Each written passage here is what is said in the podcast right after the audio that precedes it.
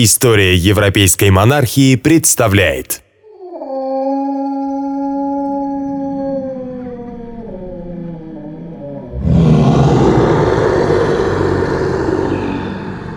Вампиры существуют на свете. Некоторые из вас убедились в этом воочию.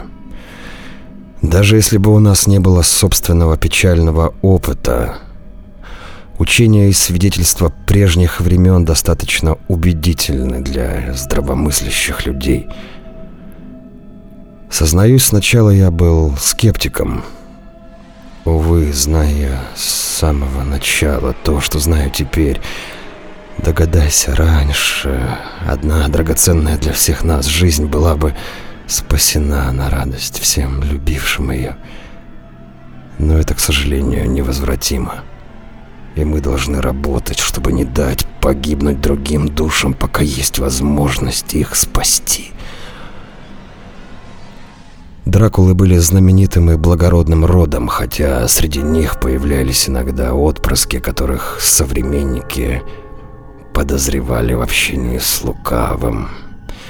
В одной рукописи об этом самом Дракуле говорится как о вампире, что нас с вами теперь вряд ли удивит. В числе его потомства есть великие мужи и великие женщины, могилы которых почитаются священными местами, а между тем там же, на кладбище, гнездится эта мерзость.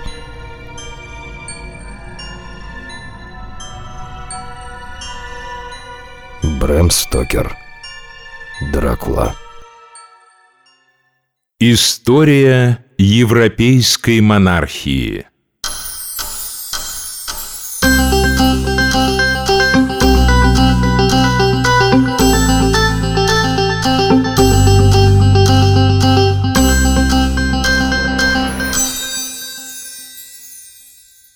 Пожалуй, каждому из нас с детства знаком такой литературный персонаж, как граф Дракула. Даже мой племянник, девятилетний мальчик, увидев у меня в руках книжку с портретом валашского князя Влада III, удивился тому, что я читаю книги про вампиров.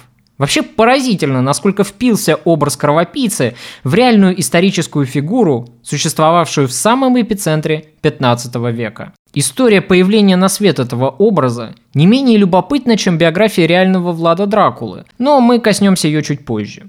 Однако важно с самого начала понимать, что исторический Влад Дракула и литературный персонаж – это совершенно два разных существа, у каждого из которых своя собственная жизнь и судьба, в чем-то, конечно, перекликающиеся, но все же различная. Князь Дракула жил в реальности. Правил он в Валахии, воевал с Великой Османской империей – правоприемницей которой является современная Турция, и был предан человеком, которого считал своим лучшим другом и союзником. О его жестокости по отношению к политическим врагам и увлеченным в преступлениях подданным ходили жуткие слухи. В этих слухах мы и будем детально разбираться чуть позже, потому что не все в них, на мой взгляд, стоит принимать за чистую монету. Однако и слухи на пустом месте тоже не возникают.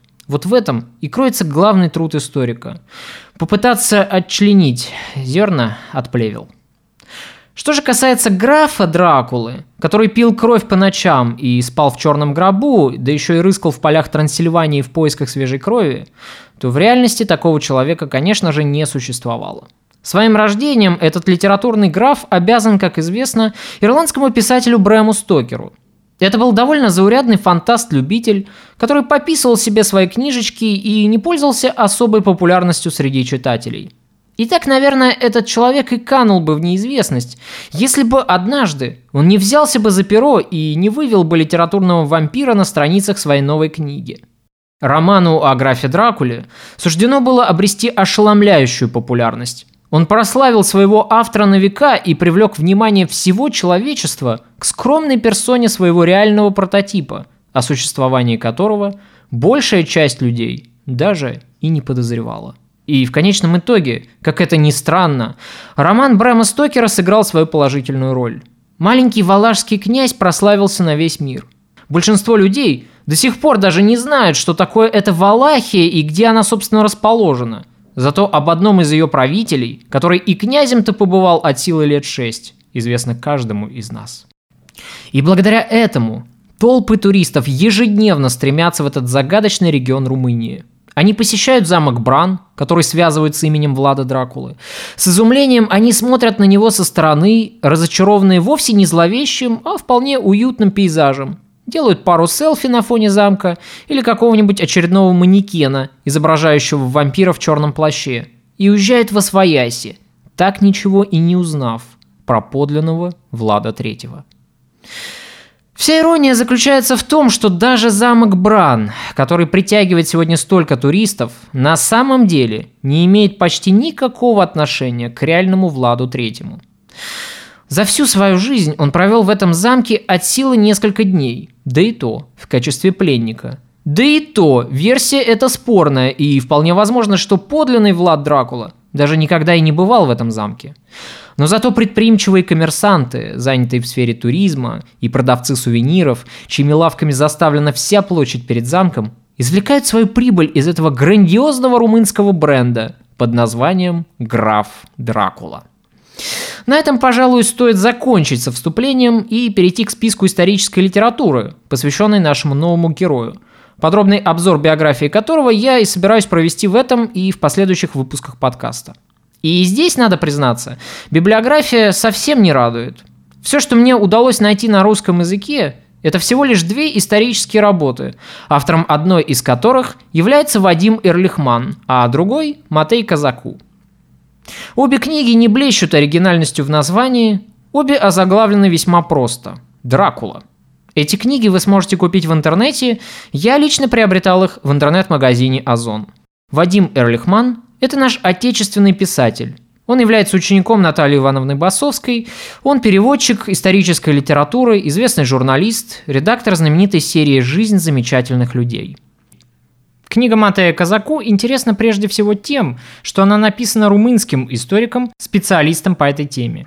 Из предисловия можно узнать, что автор, еще будучи студентом университета в Бухаресте, защитил дипломную работу по биографии Влада Дракулы – как пишет он сам, в 70-х годах прошлого столетия он оказался единственным специалистом по этой теме в Румынии, поэтому на него и вышло Министерство туризма и попросило написать некое пособие для гидов, чтобы они смогли рассказывать о личности легендарного князя, прибывающим в страну туристам.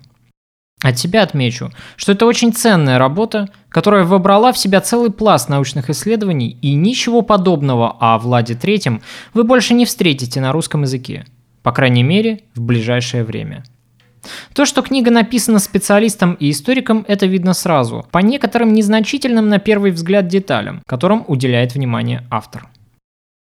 Тех, кого мало привлекает сухое изложение исторических событий, я могу порекомендовать роман Елены Артамоновой «Исповедь Дракулы», на страницах которого автор пытается воссоздать собственный образ валашского господаря.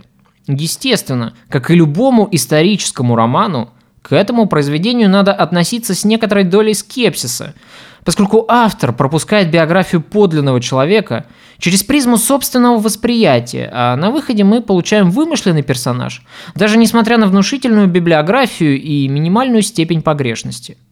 Более того, даже мой подкаст не претендует на историческую объективность. Боже упаси! Потому что, как известно, объективную истину вообще установить невозможно.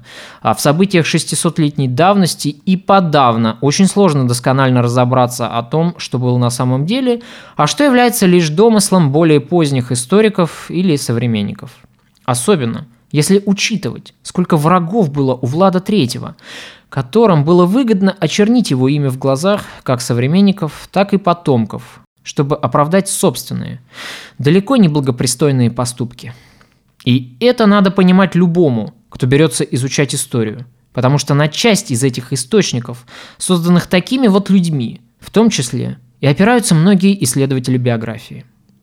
На этом, пожалуй, я и закончу обзор библиографии и перейду к обзору геополитической ситуации на Балканах в 15 веке, а также к тому, что представляла из себя Румыния того времени – Сразу оговорюсь, что этот выпуск подкаста будет посвящен не сколько Владу Третьему, сколько будет являться предысторией к его правлению, что и отражено в названии передачи. В этой передаче вас также ожидает краткий рассказ о династии Басарабов, которой и принадлежал Влад Дракула. Немного коснемся его детства и поговорим о приходе к власти его отца. Обо всем об этом поговорим далее.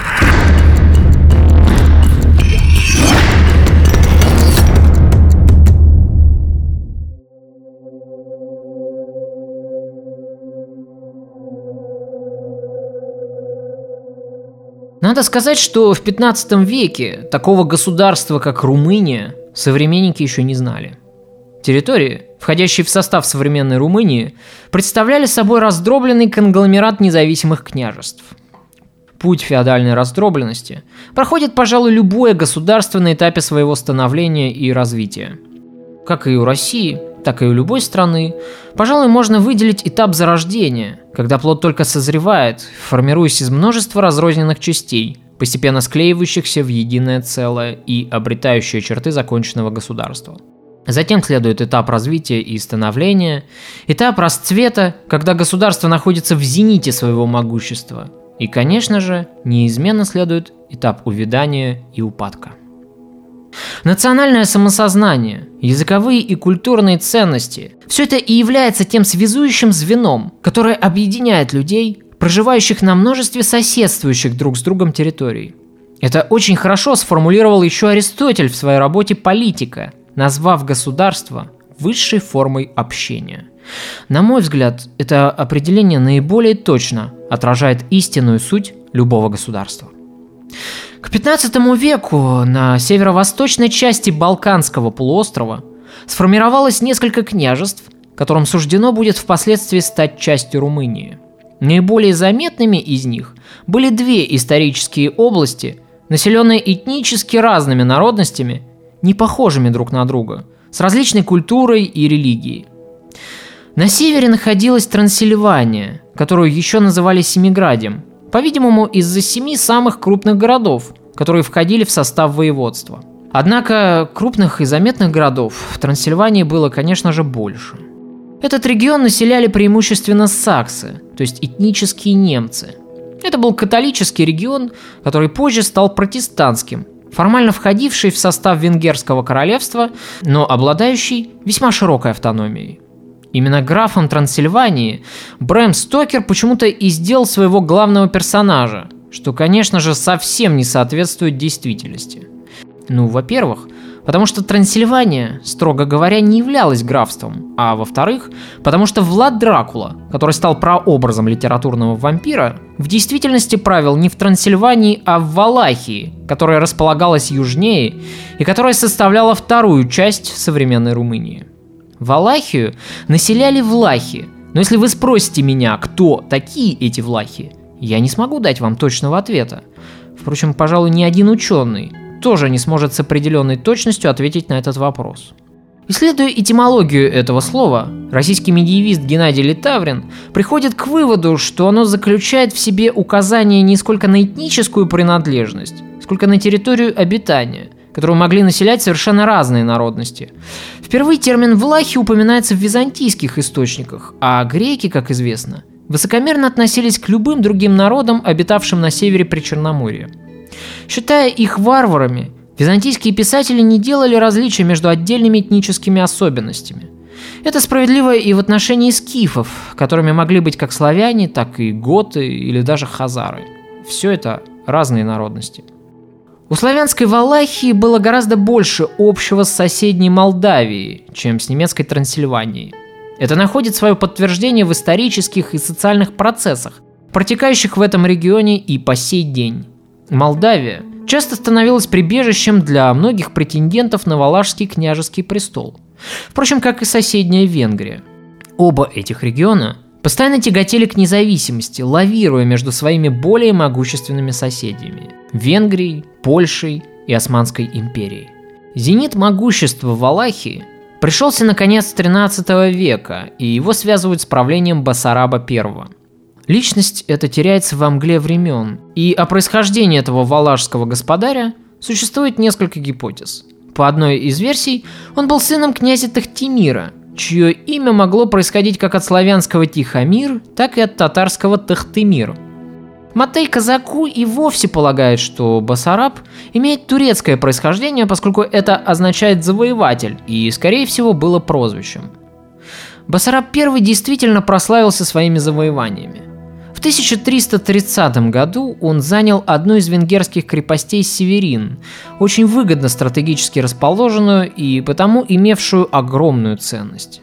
Венгерский король выступил в поход против своего строптивого вассала, вернул контроль над крепостью, но не пожелал успокоиться на этом и решил наказать Басараба. Он углубился на территорию Валахии, что и стало его главной ошибкой. В условиях гористой и малонаселенной местности венгерские войска испытывали проблемы с поставками провизии и вскоре были вынуждены повернуть назад. Басараб организовал засаду на их пути в узком горном ущелье.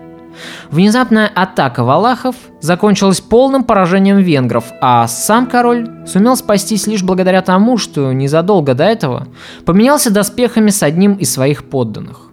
Этот опыт впоследствии возьмет на вооружение и Влад Дракула, который точно таким же способом нанесет поражение османской армии, считавшейся непобедимой, и остановит тем самым ее продвижение под Торговиштой.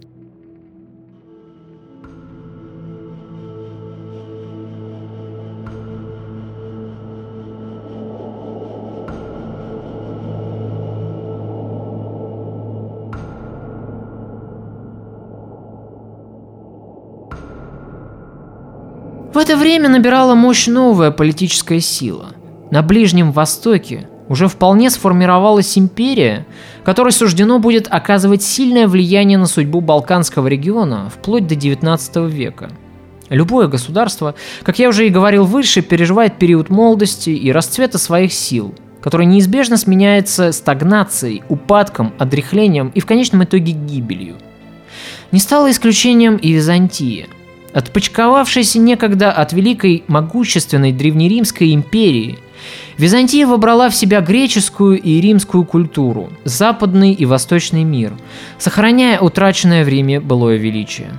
После падения Римской империи Византия продолжала свое усиление в качестве мощного политического центра ближневосточного региона.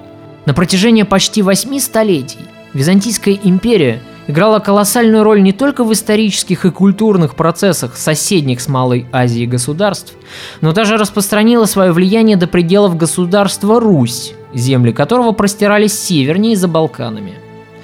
Однако, как и любое живое существо, империя начинала стареть, а вместе со старостью постепенно дряхлеть и увядать. Первые признаки болезни проявились уже в эпоху крестовых походов – к этому времени у империи было уже множество врагов, каждого из которых нужно было серьезно опасаться. На соседнюю с Византией Сирию было направлено движение норманов и франков, представленное идеями крестовых походов.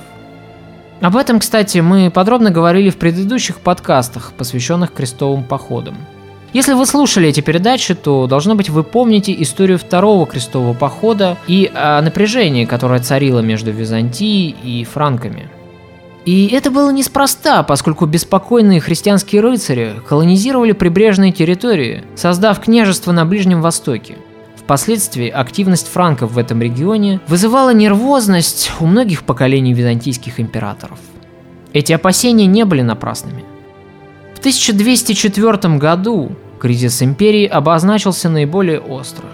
Крестоносцы заняли Константинополь и разграбили город до основания. От этого удара Византии так и не суждено будет оправиться. Еще одну угрозу для Византии представляло новое зарождающееся государство османов. Оно находилось уже под самым боком империи. Я говорю о Канийском султанате, который можно рассматривать в качестве предка современной Турции – Сельджуки представляли из себя свежую кровь. Они постоянно создавали беспокойство на границах Византийской империи. Изначально сельджукские племена были кочевыми. Как и монголы, они не сразу заявили о себе. Сперва они проникли в регион, заселили его и постепенно ассимилировались с местным населением. Они обосновались в Иконии и образовали небольшое государство – Канийский или Иконийский султанат – к XI веку сельджуки представляли из себя уже реальную угрозу для всех ближневосточных государств, а к середине этого столетия произошли первые столкновения между Византией и сельджуками. Но главным врагом империи были отнюдь не внешние силы, а внутренние процессы, подтачивающие государство изнутри.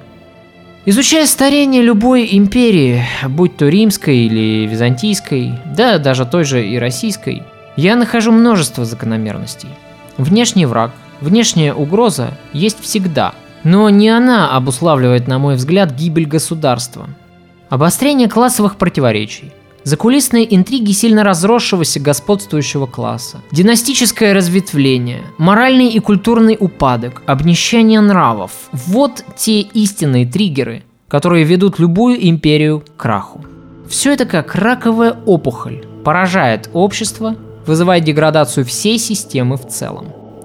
Это и сопутствует краху государства, которое неминуемо последует в скором будущем, как некое логическое завершение болезненных процессов. Византия сопротивлялась продвижению сельджуков вглубь империи, но этот процесс уже был необратим. Поражение турок под Анкарой отсрочило падение Византийской империи, но отнюдь его не предотвратило. В 1430 году османы овладели крупнейшим городом империи Фессалоникой. Византия, надеясь на помощь Запада, заключила унию с католической церковью на условие признания главенства Папы Римского. Это был отчаянный шаг, поскольку для самолюбия византийских императоров признать над собой главенство Рима являлось почти равнозначным страшному унижению. И то, что империя пошла на это, свидетельствует о том отчаянном положении, в каком она пребывала. Однако этот шаг не принес Второму Риму ровным счетом никакого спасения – Ослабление Византии не предвещало для маленьких государств, располагавшихся на Балканах, ровным счетом ничего хорошего. В том числе не предвещало ничего хорошего оно и для Валахии. Княжество как бы находилось между молотом и наковальней. С одной стороны, его независимости угрожала постоянно усиливавшаяся Османская империя, с другой же католическая Венгрия, имевшая свои притязания на этот регион – это вынуждало валашских господарей постоянно лавировать между двумя силами. А каждая из этих сил стремилась поставить на престол княжества своего ставленника. А поскольку династия Басарабов имела множество побочных ответвлений, не составляло труда найти достойного претендента, обладавшего формальными правами на княжеский титул, чтобы помочь ему прийти к власти на нужных его покровителям условиях. У внука Басараба воевода Рада Черного было два сына – Мирча и Дан. Именно они и положили начало двум враждующим ветвям басарабов. Чтобы удержаться у власти, господарь Мирча Старый прибег к помощи Венгрии, признав себя венгерским вассалом. Тогда потомки Дана сделали ставку на Османскую империю, которая к тому времени уже начинала распространять свое влияние на Валахию. Однако успех сопутствовал Мирче – Ему удалось отразить натиск турецких войск в битве при Равине. После ожесточенных боев, продолжавшихся неделю, обе армии понесли весьма существенные потери. Как сообщают турецкие источники, ночью османы подбирали с поля боя трупы своих товарищей и сбрасывали их в реку, а на рассвете у валахов складывалось впечатление, что противник накануне не понес ощутимых потерь. Одним словом, победа эта не была однозначной. Однако она все-таки была победой, потому что главным итогом этого сражения стало отступление османов за Дунай. Дунай впоследствии будет играть роль некой условной границы, переходя которую турки, можно сказать, вторгались в Валашский регион. Мирча смог на мгновение вздохнуть с облегчением, отбросив осман за Дунай. Однако, будучи проницательным политиком, Валашский государь, конечно же, прекрасно понимал, что одно сражение пускай даже и выигранная, все равно не сможет остановить турецкую экспансию на Балканы. И тогда господарь Валахии приложил все свои дипломатические способности и все возможные усилия, чтобы организовать крестовый поход.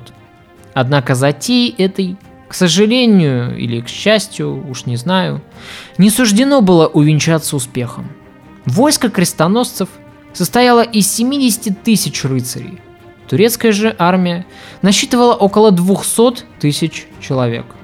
Как справедливо заметил Жан Фруассар, знаменитый хронист своего времени, причина поражения крестоносцев крылась не сколько в численном превосходстве турок, сколько в непомерной гордыне европейского рыцарства.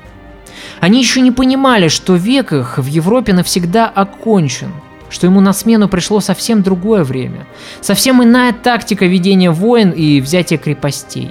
Уходили постепенно в прошлое луки, арбалеты и мечи. На смену им приходили аркибузы и огнестрельное оружие. Кто такие? Какие-то кочевники-варвары в сравнении с блестящим цветом всей французской и бургундской знать.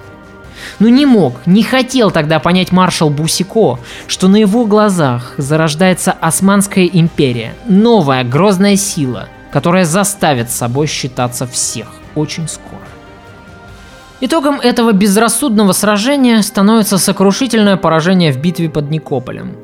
Многие крестоносцы попадают в турецкий плен и впоследствии будут проданы на невольничьих азиатских рынках в рабство – болгарский царь Иван Фишман и вовсе был обезглавлен турками. Итогом этой кровавой бойни становится оккупация болгарского царства. С 1396 года Болгария, как самостоятельное государство, прекращает свое существование. До падения Константинополя остается 57 лет. Поражение крестового похода в 1396 году повлекло бы для Валахии неименуемую катастрофу, если бы в ход сражений не вмешалась бы третья сила. Османский султан Баизид к этому времени уже приступил к осаде Константинополя и всерьез подумал о том, чтобы перенести театр военных действий на территорию Венгрии и Италии, то есть в самое сердце Европы. Он не боялся императора Сигизмунда и открыто насмехался над ним в своих ответных письмах к нему. Но в это время с востока, из самых темных глубин Азии, надвигалась сила, еще более страшная, еще более темная и свирепая, чем османы. Сила, опустошившая множество городов, уничтожившая Золотую Орду, чуть было не разграбившая Москву, покорившая Иран и даже Индию, Имя этой силы – Тамерлан.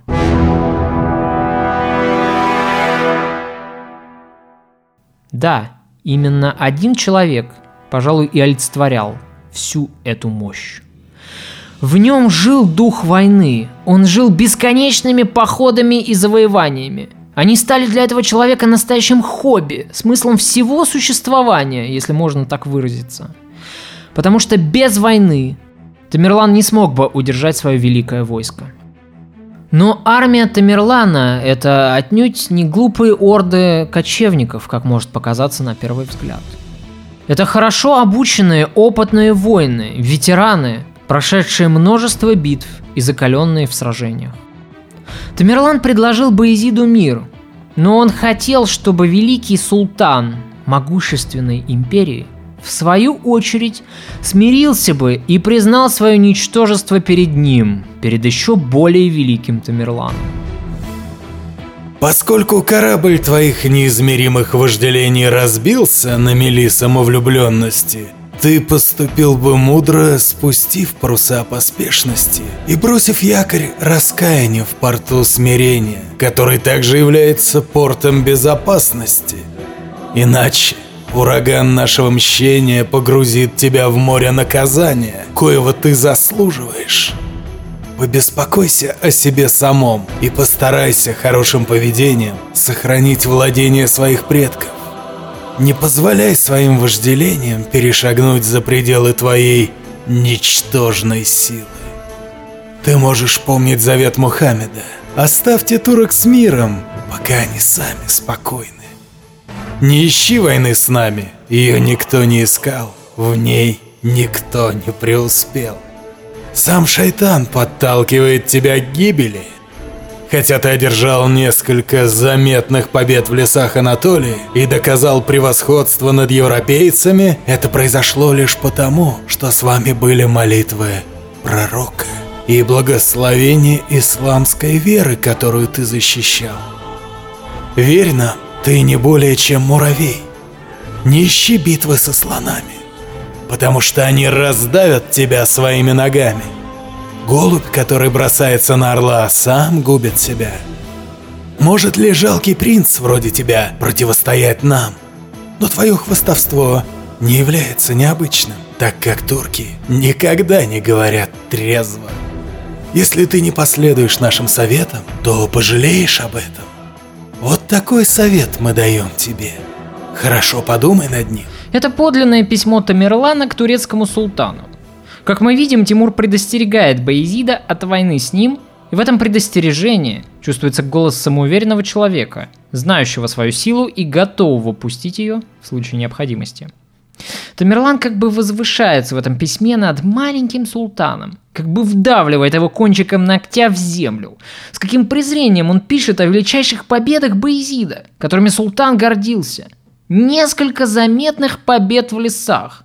Он одной строкой как бы перечеркивает всю значимость этих побед, поскольку сражение в лесу среди деревьев характеризует партизанскую войну, которая противоположна по своей сути равному сражению на открытой местности – и даже таким победам Тамерлан приписывает волю Всевышнего, а не военный талант Байзида. И вот тут сам Байзид допустил ровно такую же ошибку, какую до этого совершили европейские рыцари. Он возгордился. Гордыня ослепила турецкого султана. Он точно заразился этой болезнью от потерпевших поражение крестоносцев.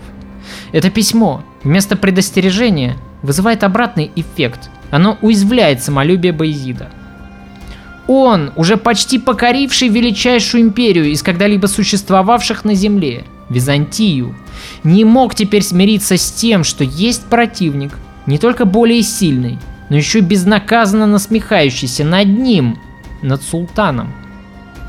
Два титана сошлись в битве под Анкарой. По оценкам историков, в этом сражении приняло участие около 200 с лишним тысяч человек. Но победа Тамерлана была, конечно же, предрешена, поскольку на его стороне принимало участие около 140 тысяч человек. В его войске были боевые слоны, которые казались ходячими великанами, давившими людей как муравьев. Во все времена эти животные вызывали ужас на полях сражений. В античных войнах, впрочем, научились бороться с этими танками, но турецкий султан, естественно, не знал заранее о том, с какой силой он столкнется – и не успел применить тактику древних римлян – пустить на поле битвы подожженных свиней. В противовес Тамерлану Байзид противопоставил вдвое меньшую армию, часть из которой еще была и подкуплена ханом, в результате чего предала султана. После резни, продолжавшейся три дня и две ночи, турецкая армия была на голову разгромлена, а Баязид пленен и доставлен к шатру Тамерлана – не насмехайся, Тамерлан, над моим несчастьем. Знай, что царство империи раздает Бог. И завтра с тобой может случиться то, что со мной случилось сегодня. Я знаю это не хуже тебя, Байзит. И я не насмехаюсь над твоей несчастной судьбой. Избави меня от этого Господь. Но когда я рассматривал твое лицо, мне пришла в голову мысль, что эти царства и империи должны быть перед Богом вещами совсем незначительными, раз он раздает их таким людям, как мы с тобой. Несчастному кривому на один глаз, как ты, и жалкому хромому, как я. Возможно, что вышеописанный диалог всего лишь исторический анекдот, придуманный позднее современниками. Но как бы то ни было, Боязиду пришлось размышлять над суетностью и непостоянством фортуны – тесной железной клетке, в которой его посадил Тамерлан, точно пойманную мышь. И в этой клетке могущественный некогда султан, могущественной империи, наводивший ужас на всю Европу, был вынужден провести остаток своих дней, согнувшись в три погибели. Воистину, в этом поступке Тамерлана была какая-то злобная ирония. Гордый султан, не привыкший к такому обращению, прожил последние восемь месяцев в страшных мучениях, в сравнении с которыми казнь болгарского царя поистине можно было считать великодушным поступком. После этого Тамерлан отбыл в Самарканд. Он планировал вторжение в Китай, и Балканы были великому хану больше не интересны.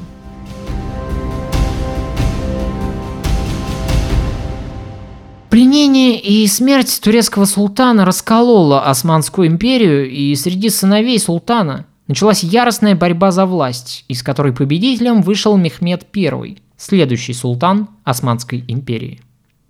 После пленения Тамерланом турецкого султана Баезида, Османская империя погрузилась в пучину междоусобиц и борьбы претендентов за власть. Этот деструктивный период продолжался около 11 лет И пока зарождавшаяся империя османов погрязла в междуусобных конфликтах, у Византии и у Валахии появилось спасительное время, чтобы поправить свои дела и улучшить свою обороноспособность. Не все так просто, как может показаться на первый взгляд. Дело в том, что у Валахии были свои внутренние проблемы, которые тоже требовали постоянного напряжения. Однако итоги правления Мирча Старого стали красноречивым свидетельством успехов Валахии, которое княжество достигло во внутренней и во внешней политике. Матей Казаку приводят на страницах своей книги однозначное резюме. Население страны увеличилось, расцвела международная торговля, которая приносила в казну большую часть дохода. Экономический рост и прирост населения – это два самых важных индикатора, которые свидетельствуют об укреплении могущества государства, и основываясь на эти показатели, можно с уверенностью сказать, что правление Мирчи Старого – стало для Валахии золотым веком зенитом могущества этого маленького балканского княжества.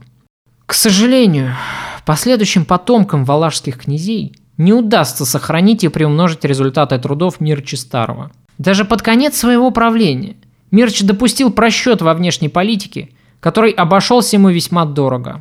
В разгоревшейся на Востоке борьбе за власть Мирча поддержал Мусу, одного из претендентов на османский престол – Мерча выдал за него свою дочь и послал на подмогу воинов. Но Муса, увы, был разбит в решающем сражении и, согласно османской традиции, задушен своим братом. Так, к власти в империи османов пришел Мехмед I, который, естественно, расценивал теперь Мирчу как своего личного врага.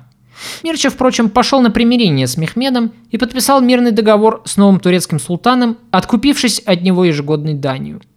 Вскоре после этого он скончался, и к власти пришел его сын. Дальше начинается какая-то кровавая череда сменявших друг друга валашских князей, которые не могли надолго задержаться у престола. Сын Мирча Старого Михаил попытался было сбросить османское иго, но потерпел в этом деле неудачу. Матей Казаку сообщает, что Михаил был убит в битве за княжество, а Вадим Эрлихман пишет, что его заколол кинжалом подосланный боярами убийца – Впрочем, может оказаться, что оба эти варианта верны одновременно. Как бы то ни было, но пришедшие в регион турки снова напомнили о том, что с ними необходимо считаться. После этого уже ни один князь надолго не мог удержаться на Валашском престоле. Как только одному из претендентов удавалось хоть на мгновение захватить в свои руки заветную власть, сделав ставку на короля Венгрии, как тут же находились другие претенденты, которые опирались на помощь турецкого султана.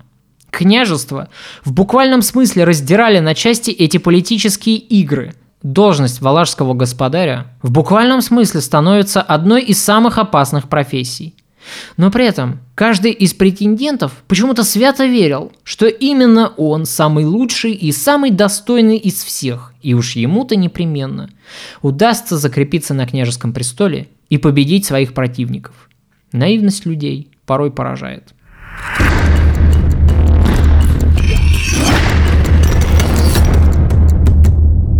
Мрачная череда кровавой межклановой борьбы, постоянно угрожавшая порабощением Турция, вынужденные заискивания перед сильными державами и, наконец, отчаянное положение местного населения. Таков был тяжкий удел, который влачила истерзанная Валахия.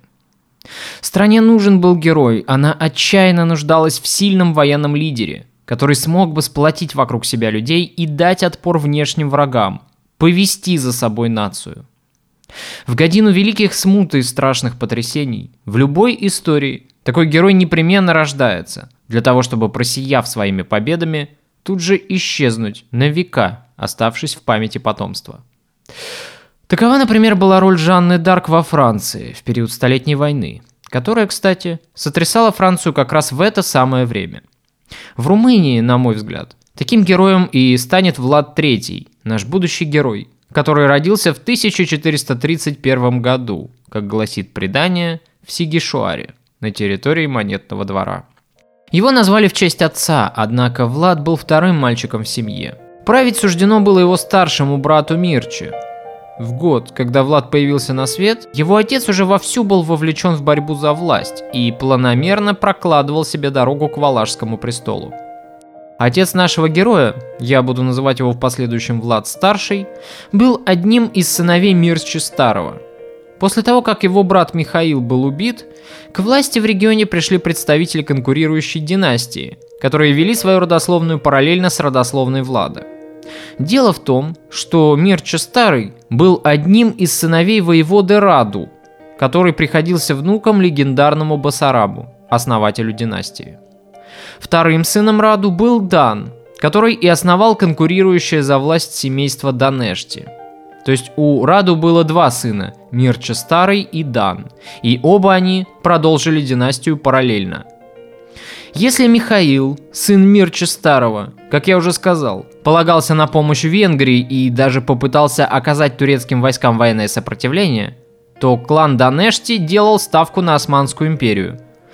Впрочем, эта лояльность всего лишь условна, и в зависимости от политической конъюнктуры она могла меняться. В год рождения нашего героя, будущего Влада Дракулы, в Валахии произошла очередная смена правящего клана. Представитель семейства Данешти, валашский князь Дан II, погиб в битве с турками. И княжеский престол после этого вновь переходит в руки потомков Мирчи Старого, но следующим господарем становится отнюдь не наш Влад Старший, а его брат Александр Алдя. Отношения со старшим братом у Влада были, мягко говоря, натянутыми. Александр не стал повторять ошибок своих предшественников и сразу же признал себя вассалом турецкого султана. Естественно, это не понравилось венгерскому королю, и Влад Старший тут же смекнул, у кого ему следует искать поддержки. Он, конечно же, рассчитывал на поддержку немецкого императора, который в то время по совместительству еще и являлся королем Венгрии, поскольку Венгрия входила в состав Священной Римской империи. Итак, Влад обращается к городскому совету Саксонской Трансильвании. Трансильвания, напомню, была автономной областью Венгрии.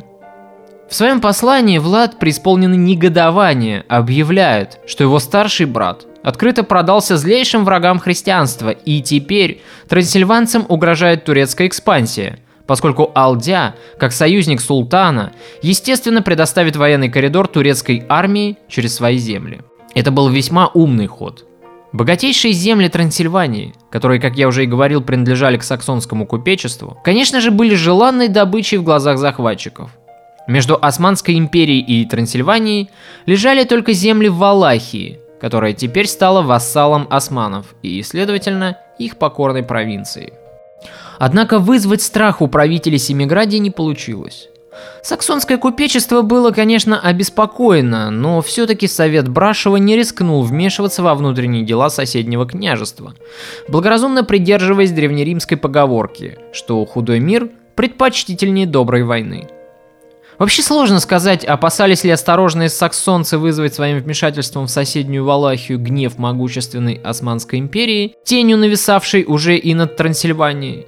Или же они наивно полагали, что смогут откупиться от пришедших турок, как в свое время это сделал Мирча Старый, а быть может, они и вовсе считали, что до них очередь не дойдет. Но как бы то ни было, Влад Старший потерпел в Брашеве неудачу. Ему не удалось поднять купечество Трансильвании против своего старшего брата.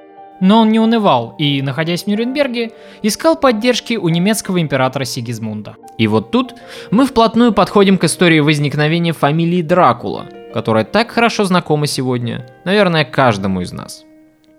Вообще, строго говоря, Дракула это даже не фамилия, а нечто вроде родового прозвища или псевдонима, что ли. Существует зловещая версия, согласно которой слово «дракул» переводится с румынского как «дьявол», и, следовательно, Дракула – это сын дьявола. Это объяснение очень гармонирует с подлинно демоническим образом, каким наделили Влада Третьего современники и потомки, и который впоследствии увековечил Брэм Стокер в своем знаменитом романе о трансильванском кровопийце. Но на самом деле, истинная этимология этого прозвища совсем иная. Поскольку Валахия издавна была в подчиненном по отношению к Венгрии положении, валашские князья формально должны были защищать интересы своего более могущественного соседа – во времена нахождения Венгрии в составе Священной Римской империи император Сигизмунд учредил орден, который представлял из себя нечто вроде рыцарей круглого стола. Членство в этом ордене считалось величайшей честью, туда принимались только представители высшей знати. Орден даже упоминается в папской буле, где помимо всего прочего указывается, что члены Ордена имеют право носить знак дракона, свернувшегося в кольцо и своим хвостом сдавливающим самому себе шею, что означало контроль над собственным телом и страстями. В Орден был принят и Влад Старший. Надо сказать, что он очень гордился своим членством в Ордене и любил украшать его символикой не только собственный замок, но и чеканить изображение дракона на выпускаемых монетах. Так к нему и прижилось Дракул, что означало дракон, а суффикс «ла» означал уменьшительное значение, поэтому Дракула означает сын дракона. Между тем, в 1432 году подходило к концу перемирие, заключенное между султаном и императором.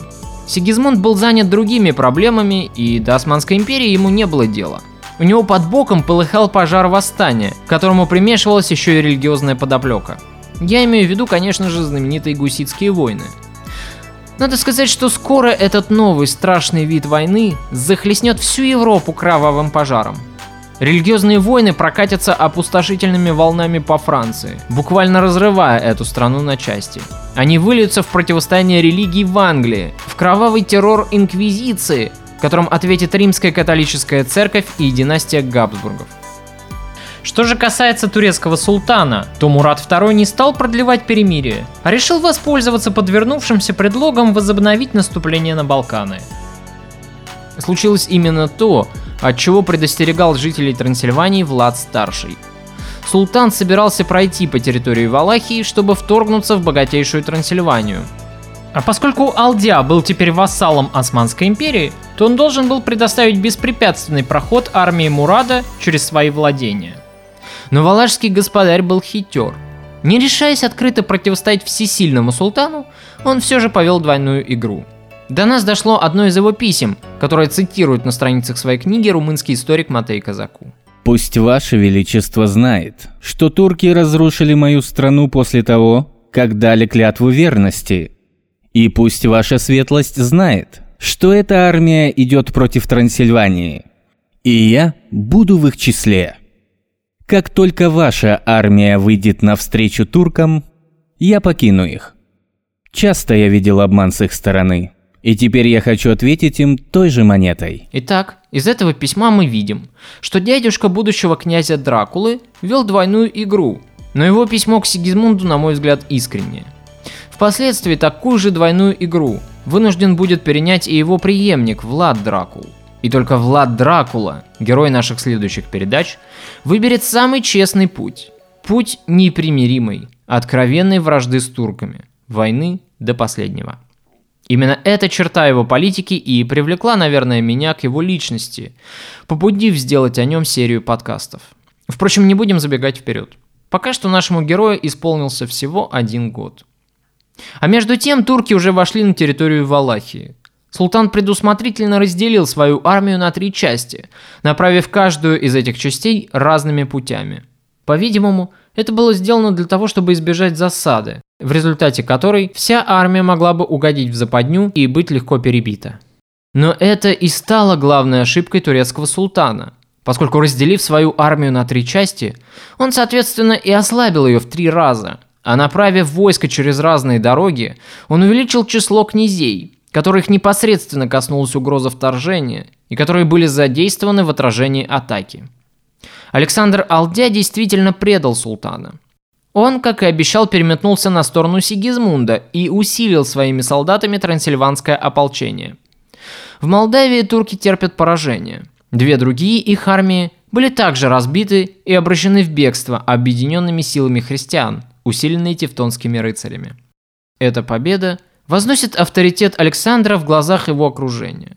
Казалось, теперь его младшему брату Владу Дракулу рассчитывать точно уж было не на что – но внезапно Фортуна улыбнулась Владу-старшему. Четыре года спустя после победы над турками Александр неожиданно заболел и вскоре скончался, и Валашский престол вновь стал вакантным. Возможно, эта скорая болезнь была следствием отравления, но это нам неизвестно. Наступил звездный час Влада Дракулы, момент, которого он столько лет ждал. Заручившись поддержкой Сигизмунда и одного из влиятельных местных бояр, Влад в начале следующего года перешел через Карпаты, и 24 января 1437 года он был признан воеводой и господарем Валахии, навсегда войдя в историю под именем Влада II. Нашему будущему герою в это время исполнилось уже 6 лет.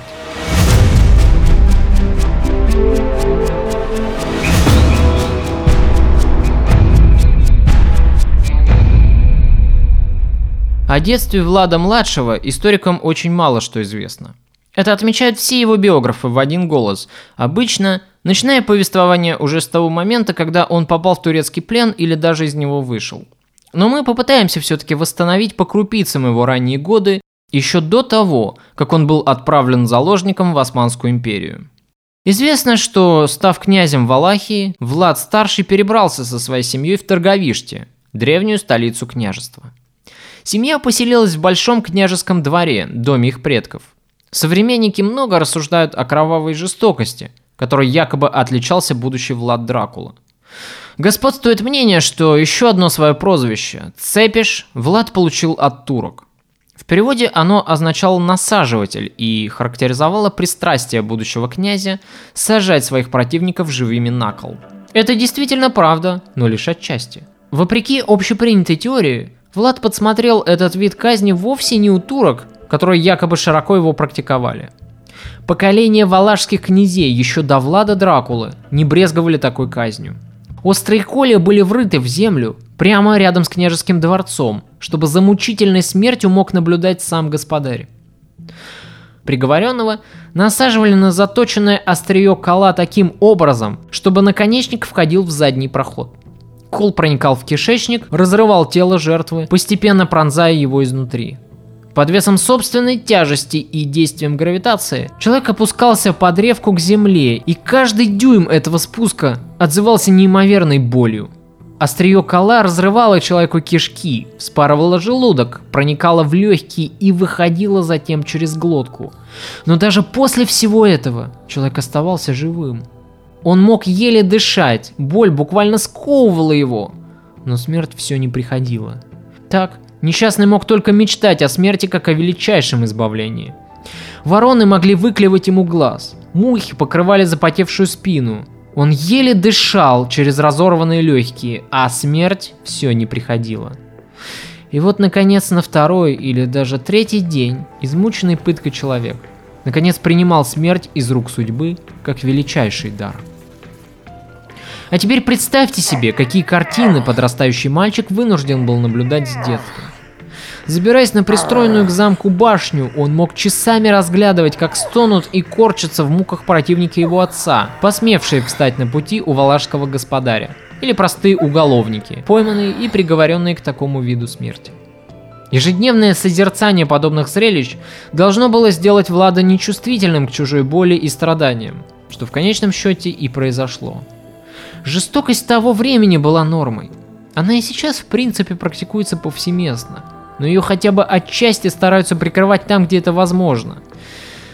Гуманизм эпохи Возрождения все-таки отложил свою печать на наш век и несколько изменил психологию человечества. Однако в то далекое время повсеместная жестокость была нормой, и это важно понимать. Однако не только подобными зрелищами развлекался подрастающий Влад – в стране, жившей постоянно между двух могущественных сил, была необходима физическая подготовка. Поэтому княжеские дети занимались фехтованием, обучались верховой езде, умению метать копье из седла и многому другому, что в конечном счете очень пригодится нашему герою. Что касается образования, то здесь однозначный ответ дать весьма сложно. Дело в том, что Влад Старший, проведя свою молодость при дворе Сигизмунда, должен был получить хорошее воспитание – сообразно своему высокому статусу. Однако, что касается Влада-младшего, то Матей Казаку сообщает нам, что не сохранилось ни единой буквы, написанной его рукой, ни единой подписи, ни монограммы. Первый автограф валашского князя, известный историкам, датируется 1534 годом, но это был уже Влад Монах, незаконно рожденный сын Влада Дракула, который, будучи монахом, умел писать и читать. Влад-младший использовал латынь в своей переписке, но знал ли он ее на самом деле? Или при нем просто были грамотные переводчики? Другие авторы полагают, что Влад Дракула получил хорошее образование с детства и отличался знанием множества языков. Оставим этот вопрос как дискуссионный. Итак, наш будущий герой был вторым сыном в семье валашского господаря, Влада II. Его старший брат Мирча уже привлекался отцом к управлению государственными делами. Он заседал вместе с ним на Государственном совете, рассматривал споры и разрешал политические дела – Мирча должен был стать следующим правителем Валахии, поэтому все внимание отца было посвящено только ему. Что чувствовал шестилетний мальчик, наблюдая за этим? Зависть? Или, быть может быть, обиду? Или Влад с пониманием относился к тому вниманию, которым был окружен его старший брат? Сказать доподлинно сложно, можно лишь строить догадки. Однако, для понимания психологии Влада есть, э, на мой взгляд, один весьма весомый факт, который не стоит игнорировать. Забегая немного вперед, скажу, что Влад-младший жестоко отомстит боярам за смерть своего старшего брата и отца, когда он вернется из турецкого плена. Бояре явно будут не готовы к этому, ведь, по сути, они расчистили Владу дорогу к власти, да и вообще, строго говоря, убийство и вражда братьев была нормой, как в Валахии, так и в Молдавии. Да уж о чем говорить, даже в Турции.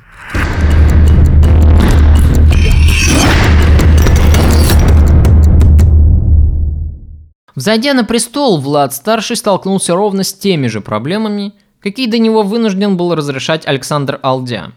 Новый господарь Валахии заключил мирный договор с турецким султаном. Против мощи этого поднимавшегося над ближневосточным регионом Исполина, князь маленькой Валахии не в силах был ничего противопоставить. Турки грабили пограничные земли Валахии, насиловали местных женщин, угоняли в плен людей точно скот, продавая их на невольничьих рынках. Лучше всего было откупиться данью. Во всяком случае, это обошлось бы дешевле, чем каждый раз восстанавливать страну после разрушений. И поэтому Влад, скрипя сердце, принес присягу султану. А ведь когда-то он обвинял своего старшего брата в этом шаге, называя его предательским. Однако, понимая, что такая политика может вызвать напряжение на Западе, Влад подтвердил торговые привилегии трансильванским купцам. Кстати, мир с османами был выгоден и саксонцам, поскольку Османская империя представляла из себя огромнейший и весьма богатый рынок сбыта тканей из Фландрии, которая в свою очередь существовала за счет отделки английской овечьей шерсти. Из Османской империи в Европу шли специи, благовония и шелк.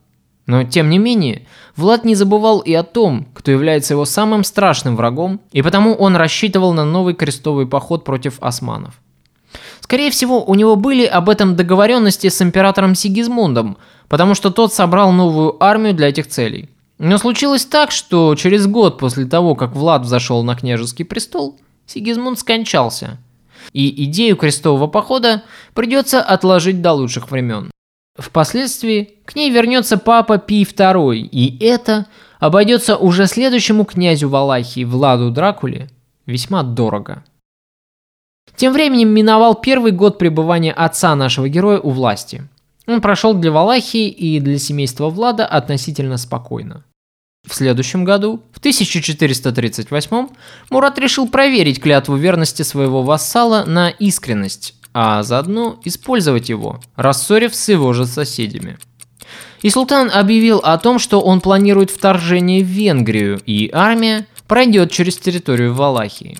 Влад должен был предоставить беспрепятственный проход через свои земли и гарантировать османской армии безопасность, присоединив еще к тому же и свои войска к османской армии. Это было жестоким унижением, но Влад должен был его покорно перенести. У него просто не было силы, чтобы сказать «нет».